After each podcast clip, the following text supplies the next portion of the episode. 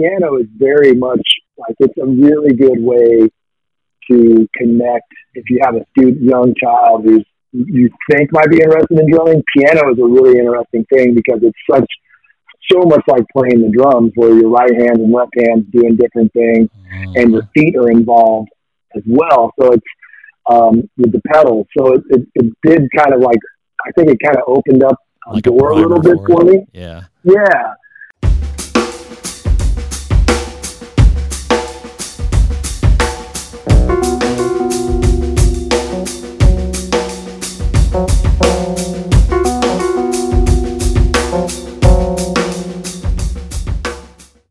Hello, everyone, and welcome to Living in the Limelight. I'm your host, Jay Huller. As a quick reminder, please follow us on Instagram at Living in the Limelight Show and check out our website at livinginthelimelight.com. And of course, you can find our podcast through all the major streaming services, including Spotify and Apple Podcasts. Each week, we feature a conversation with a different artist where we delve into what makes them tick, and sometimes we get pro tips on pursuing a career as an artist. If you're a performer who would like to be considered for our show, check out the questionnaire at livinginthelimelight.com. And thanks, of course, so much for listening. I have the distinct honor and pleasure today of speaking with Kent Aberle. He is a first call drummer from Atlanta, Georgia. He is currently performing and recording with a number of artists, so he is a tough guy to pin down. He's a busy, busy performer. His ability to be a groove chameleon, performing all styles of music, as well as his harmonizing backing vocal ability, has made Kent one of the busiest drummers in the U.S. for both live performance and sessions. He has over 20 years touring experience both in the US and internationally, including China, Japan, Australia, Canada, and soon Europe. He has performed on The Conan O'Brien Show, The Today Show with Kathy Lee and Hoda, The Talk, and he's performed numerous times at the Grand Ole Opry as well as the Ryman Auditorium in Nashville. So let's welcome Kent to Living in the Limelight. It's great to connect with you again. How have you been? I've been good, man. Good. Very busy, but very good, man. No complaints. No complaints. Excellent. Welcome to Living in the Limelight, and I appreciate you being on. I've been wanting to talk to you for a long time, and you're such a busy guy that I I respect your time, and I really appreciate you uh, taking this moment for us. Um, Oh, no, no problem, man. My pleasure. It's funny. I had a little chronology here to go through, and uh, right before this, I was reading your encounter with Freddie Gruber, and I, I kind of wanted to put that in the middle of everything, but I think I want to start with it because it has um, tentacles. I think that that speak to your life as a drummer and things that you've done over time. And um, I, I know you've got that on your website in pretty pretty a nice detail, but can you encapsulate it for us? Because um, as some of the listeners will know who are drummers, that it's just he's a legend in the business. Um, and um, yes. Yeah, so uh, Freddie is um, Freddie is uh, definitely probably one of the biggest.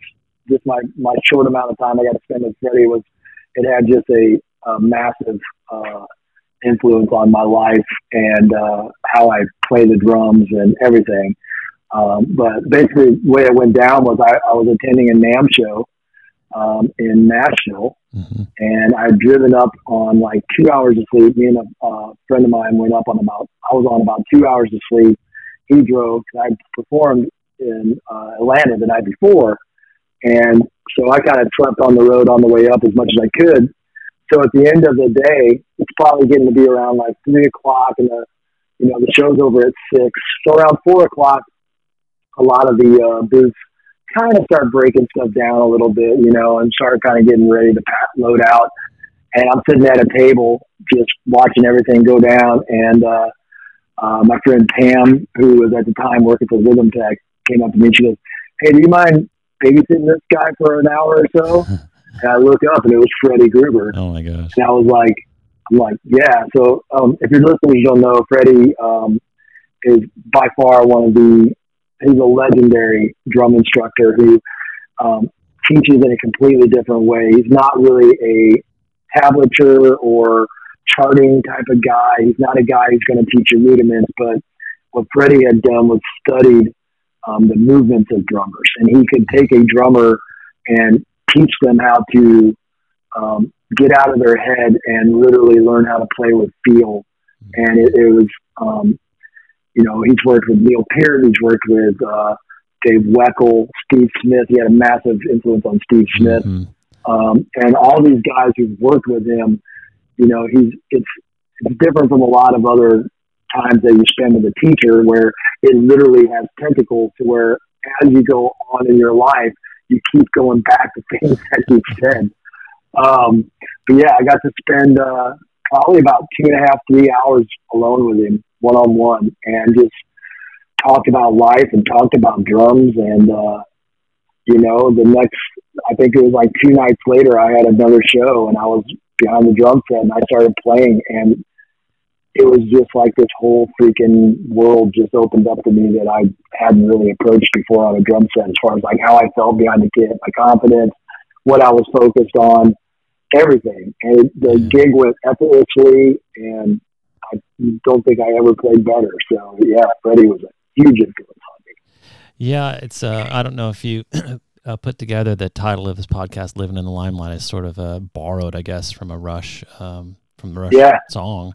And uh, I have read that story about Neil's um, time with him, and it's like just exactly like you said. And I think um, some teachers are really um, uh, they're just they're that way, and we gravitate mm-hmm. toward them toward their their wisdom and just the way they can kind of go out of the box. And uh, I've I've heard this many times, and I just I wanted to kind of get your your perspective on it. So that's that's so awesome. So can we go back a little bit to? I want to take you all the way back to Illinois when you were a kid. Sure. Detasseling corn, and because I've read up on you a little bit, and I, I want to know kind of where the drums just first started uh, for you, and like what drew you to that instrument, and what continues to drive because you have been just killing it for so many years, and you're the top of the line pro drummer on call anytime. And you gotta you gotta put the work in to get there. And i'm wondering kind of like what fueled your fire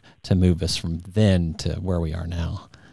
Um, well i i was probably about six it was somewhere between six and ten years old. I'm going to say around seven years old. Uh-huh. um, and my parents i was taking piano lessons already. My mom was very big on piano lessons. Nice. so i started piano lessons when i was basically almost when i could sit on the the thing and reached the piano and barely touched the pedals.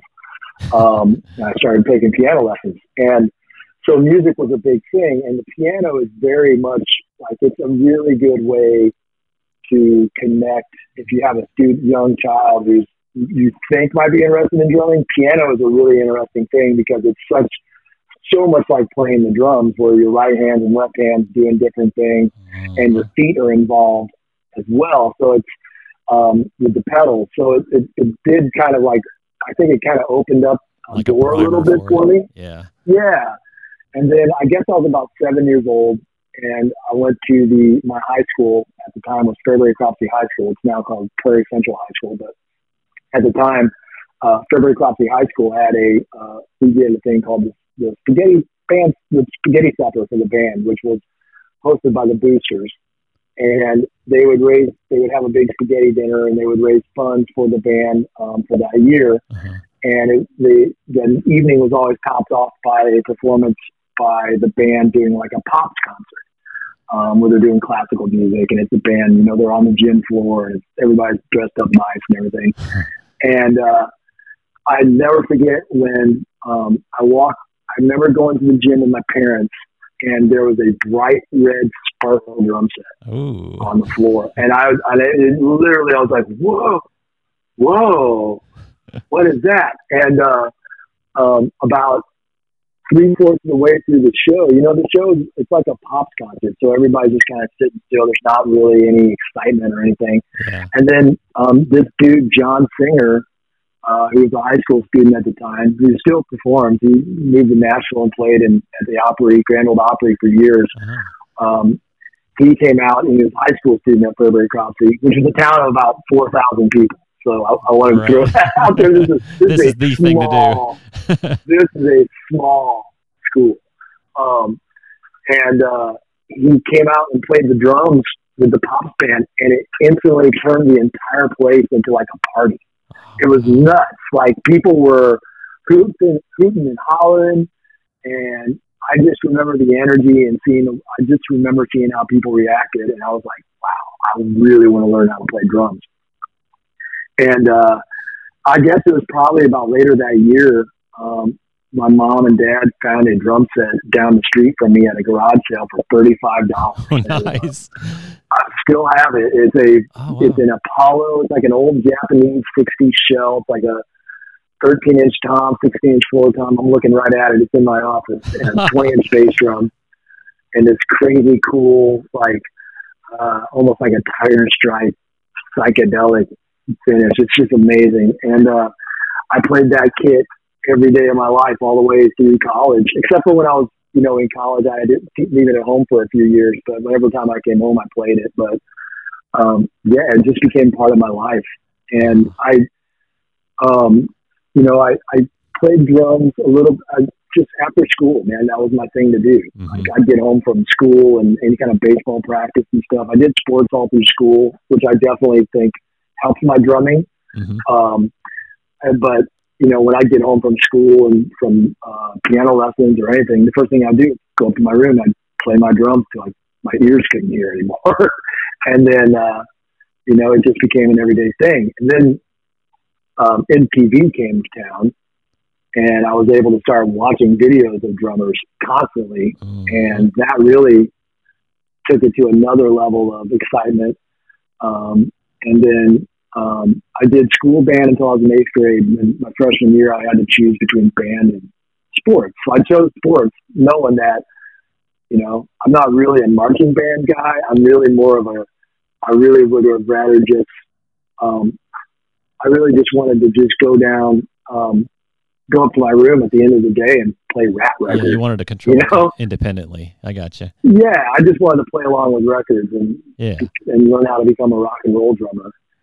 And I did that all through high school, and then I went to college. I took a few years off from drumming just to kind of. I played baseball in college, and I enjoyed it, and I gave it a couple of years, and then after that, I, I went full on back into drumming, and you know, I guess the rest is just kind of history. Yeah, and that's it's so interesting to to kind of have that. Uh, you still have this kit, and you're looking at it, and it's it's your history, and it's right there, and it's like etched into your you know DNA almost and to, yeah, and it's it's funny, man. It's funny because I remember being in, in high school and I had this little bitty jazz kit. And this was back in the 80s when everybody was playing, all the drums that were being sold were like these giant 12, 13 power toms, you know, two bass drums. It was the 80s big drum set thing. I here I am with this jazz kit. And then I go to college. And in the 90s, you know, the alternative music scene blew up and people were offering me money for my drums at every show I played. like, I'm not and thank God, yeah, thank God my broke college student didn't need them, didn't feel like it was worth it to sell them. So I'm really happy I still have them.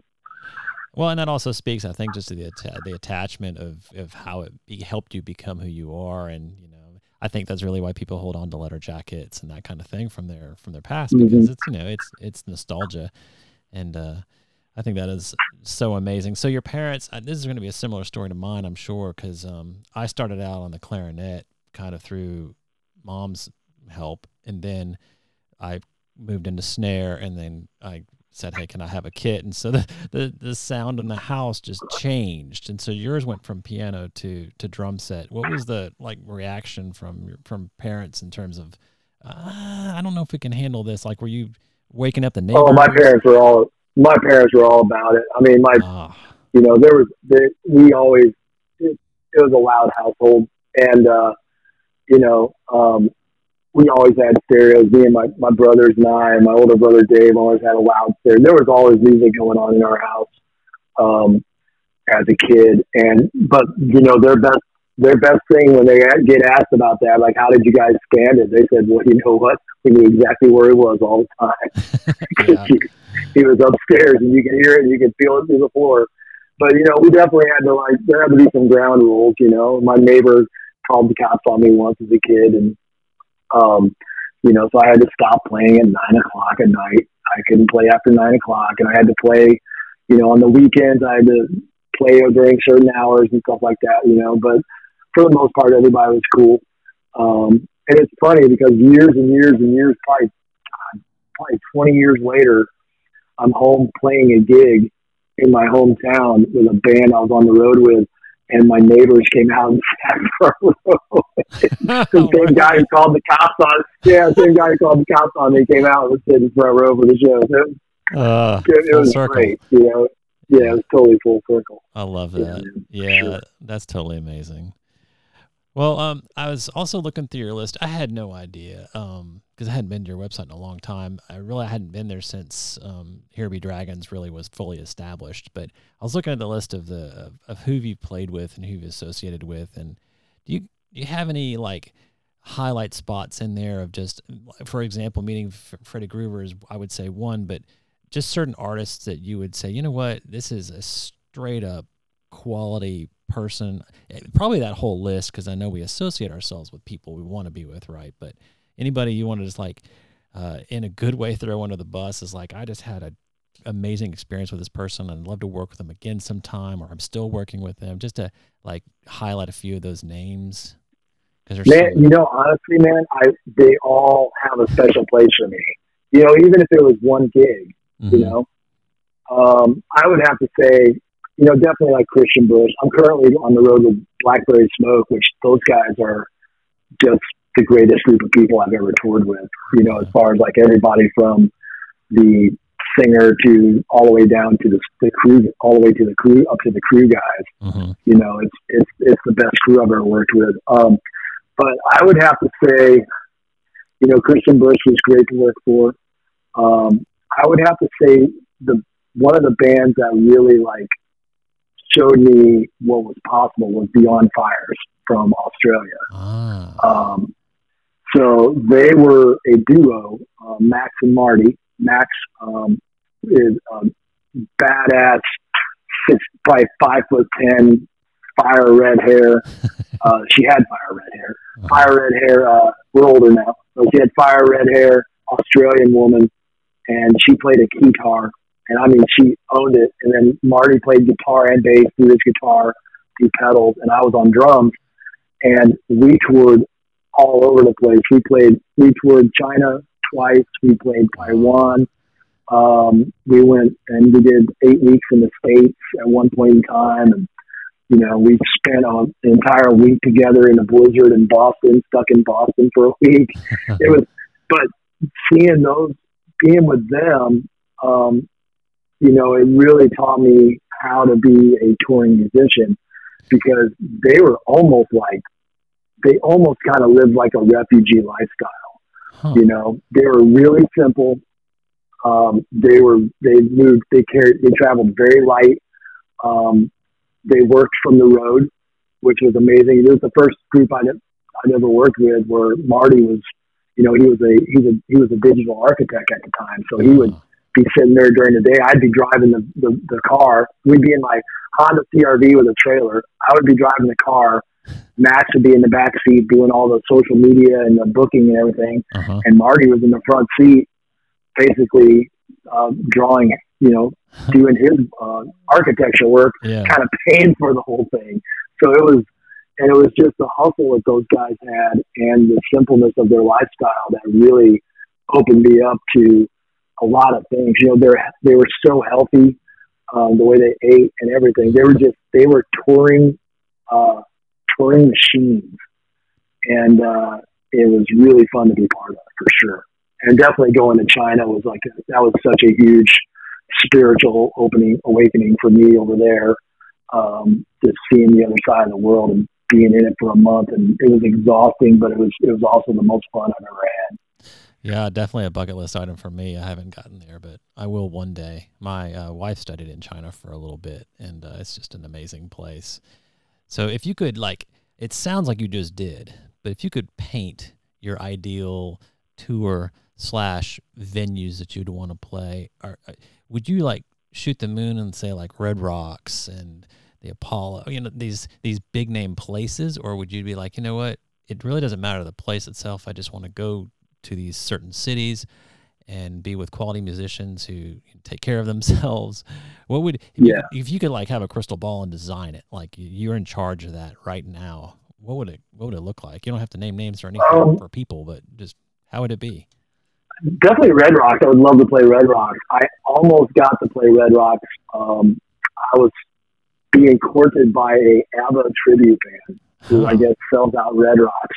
They're from uh, they're from overseas and uh, from Sweden. Oh wow! And uh, very good. Company. Yeah, they're, they're they're yeah they're actually like they're as close to ABBA as you get. But mm-hmm. I, there was something weird going on with the management and everything, and some kind of weird stuff going on to where I, I kind of pulled away from it. It just wasn't I wasn't quite into it. Yeah. Um, but they were going to play Red Rocks, so definitely Red Rocks is on my list. But uh, there's, I mean, there's definitely places I would love. You know, I'd love to play Madison Square Garden. Oh, I would love yeah. to play. You know, but I've I've played the Chicago Metro, which was growing up was one of my places I've always wanted to play. But you know, now I I just really love playing anywhere where the audience is is, is engaged. Mm-hmm. You know, um, I spent a lot of years um, cutting my teeth and uh, making it ends meet by playing bars. You know, like three hour, four hour coverage in bars. Like I spent God, 20 years, 25 years doing that almost yeah. every weekend. You know, playing in Buckhead, playing in, you know, a bar somewhere. Right. Um, and it's, and it's just such a, an amazing thing to play original music to an audience that is engaged with you all the yeah. way. Compared to like playing a bar and being the drummer in a band who's just the band is playing that night, and everybody's just kind of hanging out doing their thing in the bar and talking you know, and drinking when, and not paying attention. Yeah, yeah. You know, they might they might be leaning back on the stage with their backs. you know, but hey, man, yeah. don't don't don't put bread on the table for a while. But you know, but when you play a show where the audience is engaged, you know, it's it's. I've played I've played rooms of 500 people that were packed out with 600 people that were some of the most electric shows I've ever played. You know, and I played, you know, shows of 250,000 people in China where everybody was engaged. And it was just like, is, it's, it's about the energy that you get back from the audience, you know? Um, so yeah, I, I just love playing venues and playing gigs where the audience is engaged. Yeah. Yeah, I get that. Um, I follow um, Glen Sobel on on social media, and I, I could see, you know, he's he's at the big venues and then he's back, you know, with a small band in a very small place. And I've seen comments from a lot of artists, not just drummers, of course, the singers definitely, because they're in the front. That is just that's the energy, that's the re- the reflection. If you can see the audience, and so I wonder, like in the huge, huge venues, does it can you get kind of lost? And it is original music, and you're you got the vibe of the band, but can you, eh, especially being in the back on the on the drum throne, can you feel that energy from a, a big audience? Or oh, absolutely, you can absolutely. Oh yeah, absolutely. And you, man, the other thing that's fun is like when you're in a really big room. Um, I'm a big fan. One of the things that Freddie, we're talking with Freddie and hanging out with Freddie.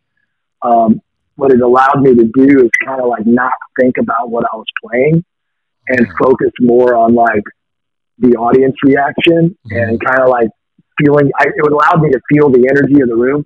And what I would love to do is like, even if I'm playing a big venue, you know, or a small venue, but on a big venue, it really matters because, you know, it's a bigger venue, you got a bigger stage, there's more space between you and the audience. Mm-hmm. And man, I just love like scanning the audience and making eye contact. and like staring them down and knowing like they know I'm staring at them and then just getting a reaction out of them. That's my favorite thing to do. Wow. Because then what you do is, what's great about that is when, when you do that as an artist, for that person, man, you just took that giant venue and you shrunk it down into like a, a small bar, you know? Yeah. Because you've made a, I've made a connection with that person now and that person's engaged with me completely. You know, they don't feel like they're one of 10,000 people. They feel like they're one of like 10. Yeah. You know? And it makes it so, so personal it, for them. Yeah. It makes it, it makes it personal for them, you know? And then, you know, then it just connects everything even on a higher level, you know? Um, that is really cool. I can appreciate that totally. It reminds me of a story. Um, I bring up Rush again, but uh, fans would bring a, a, small sign that says "Got Wood," uh, and hold it up and yeah. try to get his attention so they could get maybe a pair of sticks thrown at them. So that and that's the goal. They wanted that personal experience, and uh, and you provide that. I, I love that you purposely provide it because um, I yeah. can, I can you know imagine. I don't know who this would be, but some aloof artists that are making millions and billions that are just like I'm going to be up there and I'm going to be the star and that's that and appreciate my art, right? But you're in it for the music, you're in it for the experience and for the connection. And I think that's pure. I love that. Let's move into uh, Drumhead Magazine. Are you still writing your column for them, The Weekend Warrior? I I am not. I am not. You um, do you want to reflect a little bit on that experience and what it kind of like, how it documented certain times for you? Yeah, um, no problem at all. I mean, it, it was a great experience for me. Um, my friend uh, Jonathan Mover, who uh, ran the magazine, he no longer runs the magazine anymore. So I I kind of bowed out when he bowed out. Okay. Um, but it was uh, it was a great experience because I was kind of in a place where I was I had just put out my first ever DVD, and and unfortunately, you know, I decided to put out a DVD at the time when YouTube and everything just popped up, so the DVD became irrelevant. yeah. So if if you find a DVD of mine out there, it's a they're not going to be anymore. So it is a it is a, a classic. Um, yeah, it's a classic. Uh, which there, I have found some on there that have been fun. Um, but uh, I was at a PASIC, and uh, you know, I gave a DVD to Jonathan Mover, who's one of my his magazine, that Drumhead magazine. Um, especially when Jonathan owned it and was writing it, and he was the editor, and he was doing all the interviews and stuff. It was such an amazing magazine being a drummer because I grew up on Modern Drummer and I grew up on Drum, and those are great magazines. But where he chant, he what he did different was Mover is such a um, he's such a legendary drummer in his own right that when he would interview people, like when he interviewed Kenny Aronoff, uh-huh. it was like Kenny Aronoff could open up because he was talking to somebody that understood, and it allowed him to get deep into these guys, almost like into these guys' soul like there's a, if you have if you can find an article that he interviewed uh, Dave Weckl, it was amazing huh. to learn about Weckl. So it's a real um, conversation, speaking the language. It's a real conversation. It's a it's a conversation. It's, it's like sitting in on a conversation between two drummers of the same level, and what and they're both legends. You know. Yeah. Um, and so that struck me with the magazine. So I, I instantly became a fan of the magazine, and I saw that they had guests people. Right. And so I gave him my DVD, and uh, you know I wasn't expecting to hear anything from it. And I remember driving home from Buckhead at about um, he was out in L.A. at the time, so I was driving home probably at like two in the morning, and all of a sudden I get this call and it's like it's a New York number, and I'm like, who is calling me from New York at two in the morning? Yeah, that's back when numbers were attached to certain places, and you could depend that they were calling from New York. yeah, you, you knew it was an actual person. It wasn't a robocall or a spam call. Yeah. This is a person from New York calling me. Um, so I answer it, and it's Mover, and he's like, "Man, I watched your DVD. Um, you know, I've gone and seen some of your posts and, and some of the stuff you've been writing online." He goes I'd love for you to write for the magazine. And I was like, that'd be amazing. I, I would love to. Um, and he goes, but be deep. He goes, I, I know you got deeper stuff in you than what you're writing. So you can write whatever you want, man. 1500 words. I'm like, 1500 words. I'm like, dude, that's like, that's a real article. Um, and you know, he said, I, I can't pay you anything. I'm like, I don't need, I said, dude, I don't need it. I said, give me a free, give me a free uh, subscription.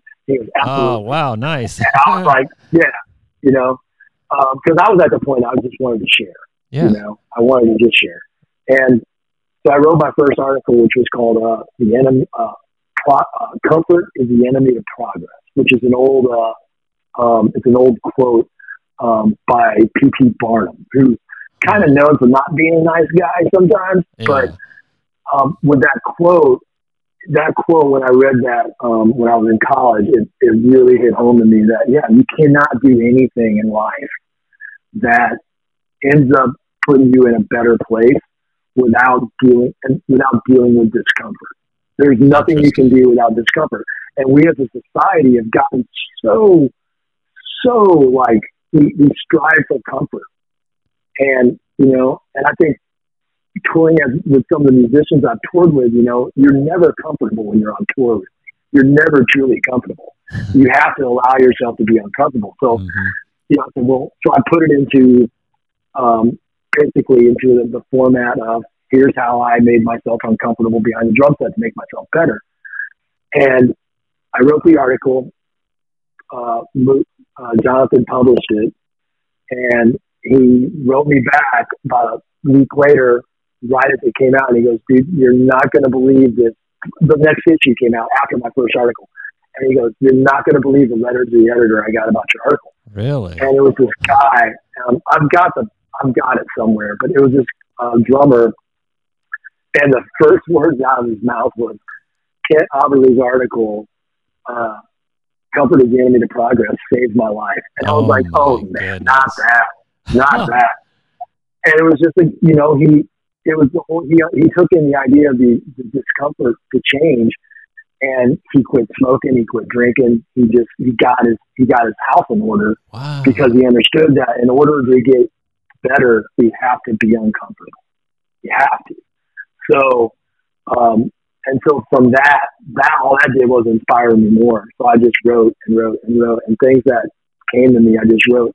And I'm starting to write again a little bit more. Um, I'm probably going to be writing some stuff for PASIC this year mm-hmm. for their uh, um, their notes.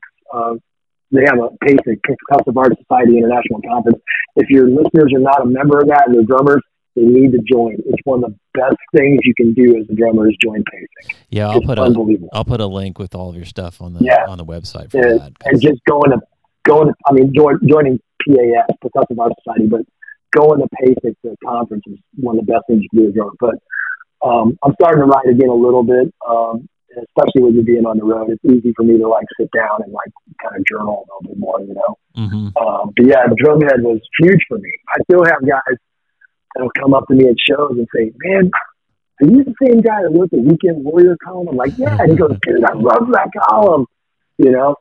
So every time I get to hear that, it inspires me a little bit to start writing again. So I, I think that's great, and it's what I love about it mostly is it it shatters the stereotype, and I'm sure someone's told you that before, and I love that about Neil Peart as well. Is like the stereotype when someone says I'm a drummer is okay, yeah, fine, great and you're an intellectual, deep thinking, philosophical person who writes and and feels music and and it just encompasses all these things. And I love that it just is a 180 from what someone would on the surface judge someone who hits drums for a living. Yeah, we have the Muppets to thank for that. yeah, that's true. Everybody thinks of a everybody thinks of the drummer as animal, you know, or Keith Moon or you know, it's like this hardcore party person, you know. But I mean, a lot of times the drummer is, I don't know, man. It, you know, there's definitely animal drummers out there, you know, but it's the same musician, you know. Um, right. But you know, I'm just, I don't know, man. It's, everything drumming has brought to me has brought me goodness. So I try to just focus on that and try to like improve it. You know, take the goodness that it gives me and go, okay, well, let's take it to another level. You know, whether it's my health, whether it's my my spirituality, anything like that. You know, I try to base it all off my drumming. Yeah. And it usually works out okay, you know. Well, it seems to have so far. You look like you're living a great life and um, it's really been great to watch you, at least from afar. I hope we can connect uh, personally sometime soon. But uh, it's oh, reminding, yeah, it's reminding me a little bit of um, of gear because really when we first connected and you were working at beat out cancer and helping you'd you'd bring some stuff for us to auction off and some people i talk to on this podcast singers specifically they they've got their microphone and that's about it but we're you you're in the world of gear and i know you've been associated with many different companies over the years do you have like a, a current um, go-to for certain things and affinity for certain products. Um, I, I, and I'd love for you to talk about insurance here too, because I didn't have this in my original notes, but I know I see a post from you every once in a while about insurance for musicians because you put all your stuff, uh, drummers having lots of gear in a car and then it gets oh, yeah. you know, lifted. Um, but what are your like, what, what are you feeling right now? What are you using? Um, what, what is inspiring you? what tools of uh, trade? Probably the one thing that has the biggest effect on my life is I'm I'm currently the U.S. Director of Operations for Dream Cymbals. Yes, nice. Um, yeah, so Dream Cymbals, um, we're we're definitely starting to get a lot of notoriety. Um, it's got Dream Cymbals um, was formed about 15 years ago, and uh, you know the, thing I love about our company is our company is five drummers from Canada, uh, four drummers from Canada, and me in the U.S. Uh-huh. Um, so all of our cymbals are about half. They're all B20 alloy. They're all beautiful handmade instruments, um, but they're all about half the price of a Zildjian, a Sabian, a Meinl, or a Paiste. Because what we try to do as musicians is we, we feel like a lot of the gear is just so overpriced, you know, for, I mean, for, and, and personally, man, it's like, you know, my first kit was $35 or whatever it was. that's I'm, your reference point. Yeah. That's my reference point. So like, I've always been a fan of like playing inexpensive stuff. And so like when Dream Cymbals came in, I was like, dude, this is like a K Zildjian, but this is like $150 and the company has just gotten better and better and better and our products have gotten better and better and better. And now drummers are loving us for the sound. So yeah. um, and actually if, if your listeners are in town on Saturday, this is out is this coming out in january? Will this be out in the next week or so i've got think? about a two week um, window right now so it'll be about two weeks okay. from now. Yeah. So saturday january 21st um, Dream Cymbals is doing a Dream Cymbals Day at Earth Shaking Music in Atlanta. Okay. And I'll be hanging out there all day just talking shop. So if anybody wants to come by and hang out, they can check out all the all of Dream Cymbals wares and go get a ton of cymbals there to check out. And they're doing that usual um, buyback, the per inch kind of thing. Yeah. So yeah, that's the other thing that really turned me on to them. Is they Dream is the only company that well, we do a recycling program where uh, if you have broken cymbals, as long as they're bronze, you get a dollar an inch towards a new cymbal. Nice. So the record for one person, I believe, is 985 inches. Oh, wow. to a store I, I work with in Seattle. But it's been a real blessing, man. And uh, um, as far as like other gear I'm using, I'm still a Gretsch guy. I'll always be a Gretsch guy. Mm-hmm. Uh, been a Gretsch guy for a long time. I'm, I use Aquarian drum heads, Bickford drumsticks. Um, there's a ton of products that I use. Um, and now I've gotten really into microphones, like the SE microphones and the Solomon mics and stuff. Um, but you know, it's, it's, just that connection thing for me. It's like I, it's gear is gear, you know. But when you when you meet somebody that you connect with on a personal level, and they make the gear, and they're good listeners, and they're really good at sharing you sharing the information with you to help you understand the gear and you know actually like feel like you have a part in what's going on. Uh-huh. It, it's really great. You know, like Aquarian for me is like I can't imagine playing anything but Aquarian drum heads just because Roy Burns was such an inspiration on me and he was such a dear friend. You know, yeah. Um, I got to I got to create two sets of two models of drumheads with Roy personally. You know? Oh, really? I didn't know that. Yeah, the the modern vintage two and deep vintage two drumheads were uh, were a concept that Roy and I came up with together, and uh, you know he was such an inspiration on me, not only as how to be a good person, but a good businessman. You know, and not burn people and be open and be be conversational. Mm-hmm. You know, and feel free to share.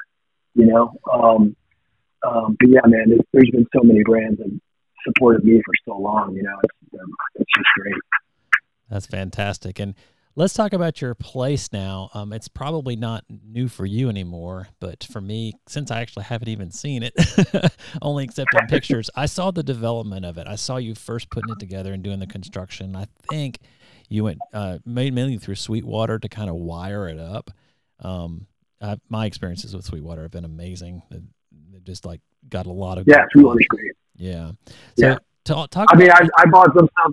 I bought a lot of stuff from Sweetwater. I bought a lot of stuff from uh, you know from my my personal brands too that I know. Uh-huh. Um, it, you know, uh, Here Be Dragons recording just you know it just came about. We when COVID hit, um, I was my my girl Kiva and I were had been dating for a long time, And uh, when COVID hit, I was still living in I was living in Midtown, like in basically in the Virginia Highlands in an apartment, you know, a one bedroom apartment, which I loved. I loved my little apartment because it was kind of like I was on the road so much. Like when I came home, I just wanted to be in the city where things were happening. Yeah. I just wanted my own nice big hotel room. That's all I need. With the kitchen. Um, yeah. With a kitchen and a washer and dryer. Yep. You know, and a good shower. Uh, but uh, it was, uh, and I rented a rehearsal space um, out on the west side. So I had a really nice big rehearsal space where I had my studio set up. And when COVID hit, um, the rehearsal space decided that they were going to move a different direction and they decided to kick out all the musicians. Oh. Um, and at that point in time, you know, this is also when development was going insane in Atlanta. So hmm Avatar Studios shut down, uh, Thunderbox shut down, Black Box shut down years ago, um, and there was no place to rehearse. So I really had nowhere to play. So, um, you know, Kiva and I had been together for a while, and she had a house on Mableton, and we discussed moving in together. And when we moved in together, you know, I, we went in together and fixed up the house, and you know, the only thing left to do was, was the garage, and I could not find a rehearsal space. And my wonderful woman Kiva said, "Well, just take half of the garage." Yeah. Well, I ended up taking I ended up taking the whole garage. I, I can imagine because it's a nice space. yeah, it's great, and You know, I just I, I I I took everything I had, I had saved up, and I was like, well, you know, I made it through COVID, I survived, and uh, I've got savings, so I'm going to put it all into this. And uh, you know, it spent a ton of money on the soundproofing, and hmm um, it's it's great, man. It's I I call it my place where time does not exist. Oh, Yeah. I like that description. Um, yeah, it's great. It's, it's, I've definitely had some uh, great nights of bands coming over and us creating music and stuff in there. And it's, it's just a place where I can go down there and get into my drumming zone. And, you know, if I want to play at six in the morning, if I wake up at two in the morning and I have an idea, I can go down there and record it, you know. It's amazing. It's, it's truly a blessing to have. Yeah, sure. it's it sounds it's so amazing. I love the the aspect, and this ties back to your work with PASIC and with with with writing and, and giving back. Is that you do lessons, um, and that you set it up purposely that way with uh, the overhead camera, and you've got monitors for the even if parents are in there and they want to hear what the kid's doing. I mean, it was it was a well thought out plan to be a multi use um, environment. Mhm.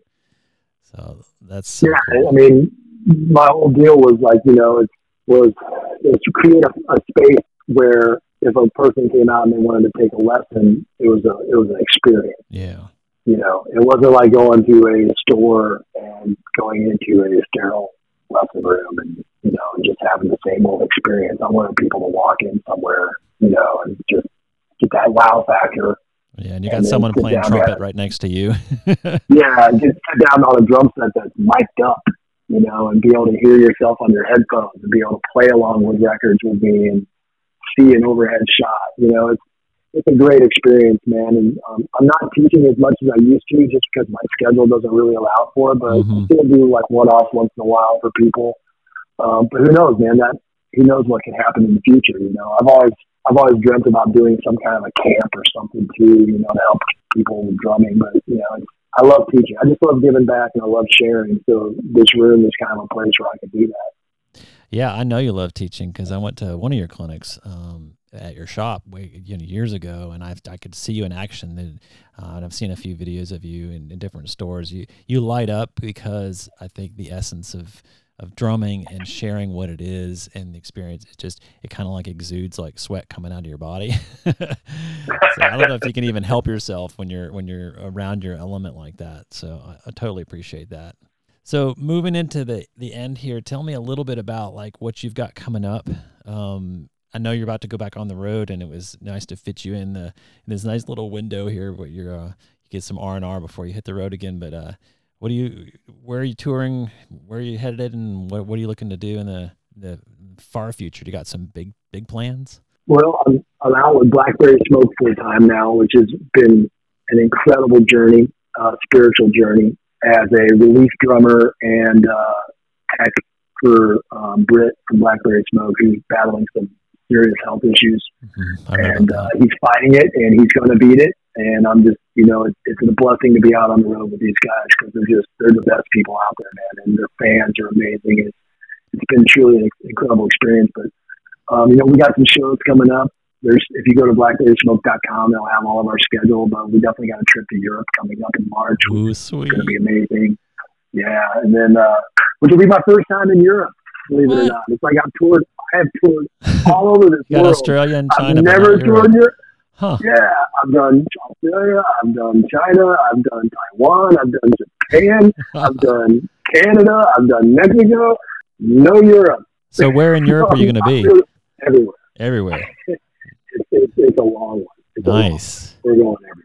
So I'm, I'm really excited about that. Um, and then, uh, you know, I'm just going to continue doing my thing, man. You know, continue doing stuff with dream cymbals and, you know, just trying to find time to relax and uh, continue my personal my growth personally. You know, I've been one thing I've been trying to do lately is uh, get off social media and open a book, mm. which uh, paper in hand, been, yeah, has been great. You know, it's just getting off of there and uh, not needing to post stuff and not feeling like I have to do anything. It's been amazing, you know. So I've been trying to like reconnect with some books that I've been wanting to read and you know, just finding that finding that space because we, we, we live in a we're kind of in a crazy time right now where you know everything is so volatile.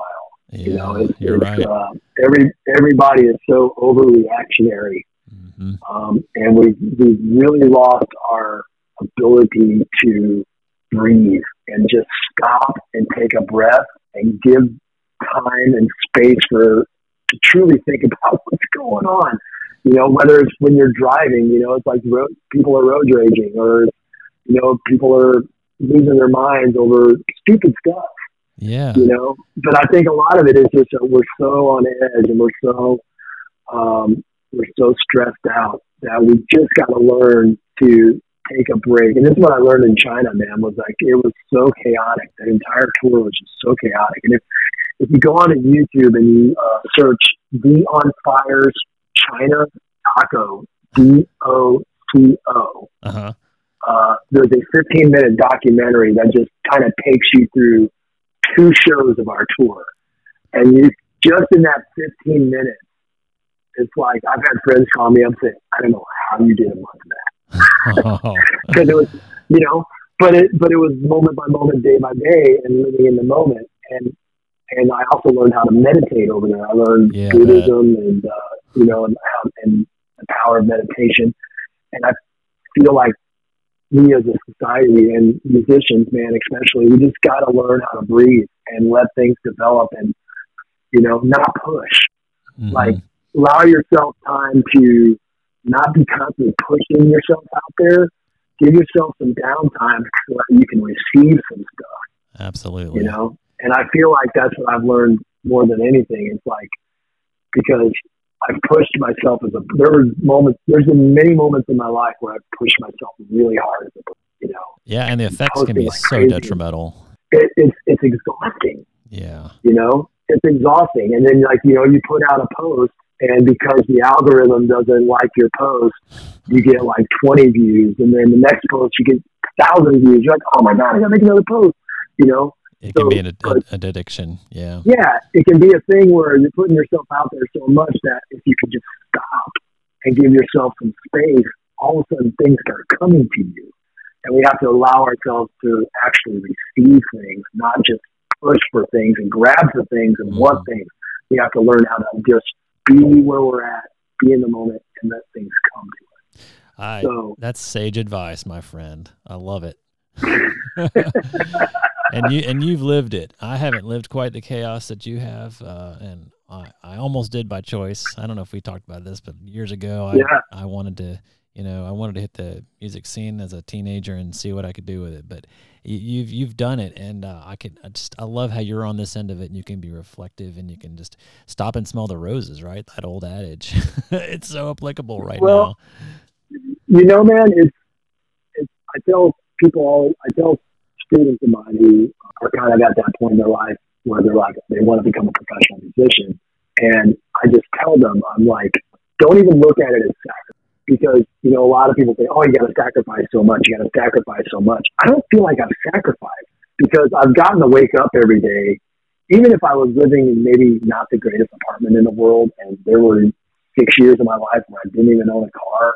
Yeah. I was on the road all the time. So I, when I was home in Atlanta, I rode a bike, saved money. Mm-hmm. You know, it it wasn't a sacrifice for me because it allowed me to do what I wanted to do. You know, I totally and get if we it. Look at every, if we look at things that we're giving up as sacrifices, you got to kind of stop and go, what are you really giving up?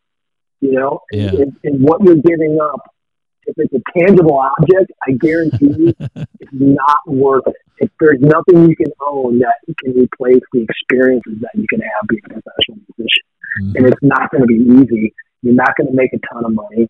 It's not going to be, you know, the MTV celebrity lifestyle or right. whatever they call that now. It's not that.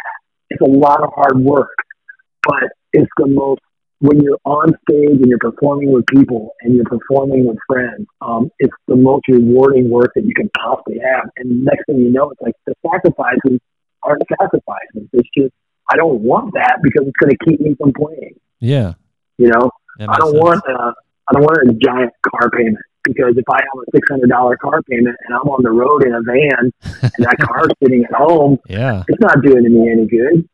You know, yeah. So it's, there's a, there's definitely a lot of sacrifice, and part of that is allowing yourself to be uncomfortable. You know, but if you can if you can truly embrace it, you know, you're not making sacrifices, man. You're just uh, you're improving your situation to be what you want to do. So yeah, I love it. It's it's an embracing philosophy versus a pushing it off to the side. Yeah. Oh, why, man? I wish I had that. I wish I had this. I wish I had that. It's like I don't. I don't need anything. I don't need anything. As long as I can be on a stage and play drums on the weekend, man, put me in a van. I'm good.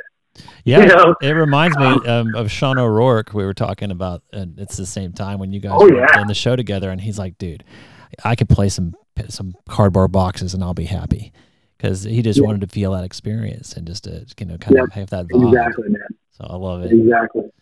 Well, Kent, man, it has been so great to talk to you. I've been looking forward to this for, to this for so long, and uh, yeah, we got to get together soon and and have you out. Um, the the show itself has evolved, and we got to get some drums back into it, and uh, love to. Oh yeah, man. Do a little solo. So, and congrats on congrats, congrats on having that thing go so long, man. That's a lot of work. Thank you. Yeah, that's a lot of work. You know, we we put in the work of the things we love, right? So there we go. That's right. Exactly it, man. Exactly it. Well done. Much appreciated. Well, hey, uh, have a good time on your tour. Please take uh, some photos, and uh, I know you won't be posting a lot on social media, but um, I'd love to see just a you know an Eiffel Tower here and then, or wherever you happen to be. It, that would be amazing. It, so great. Um, it. It's so good talking to you, and we will talk again soon. Sounds great, buddy. Thank you. All right, you no problem. All right, bye. Bye bye.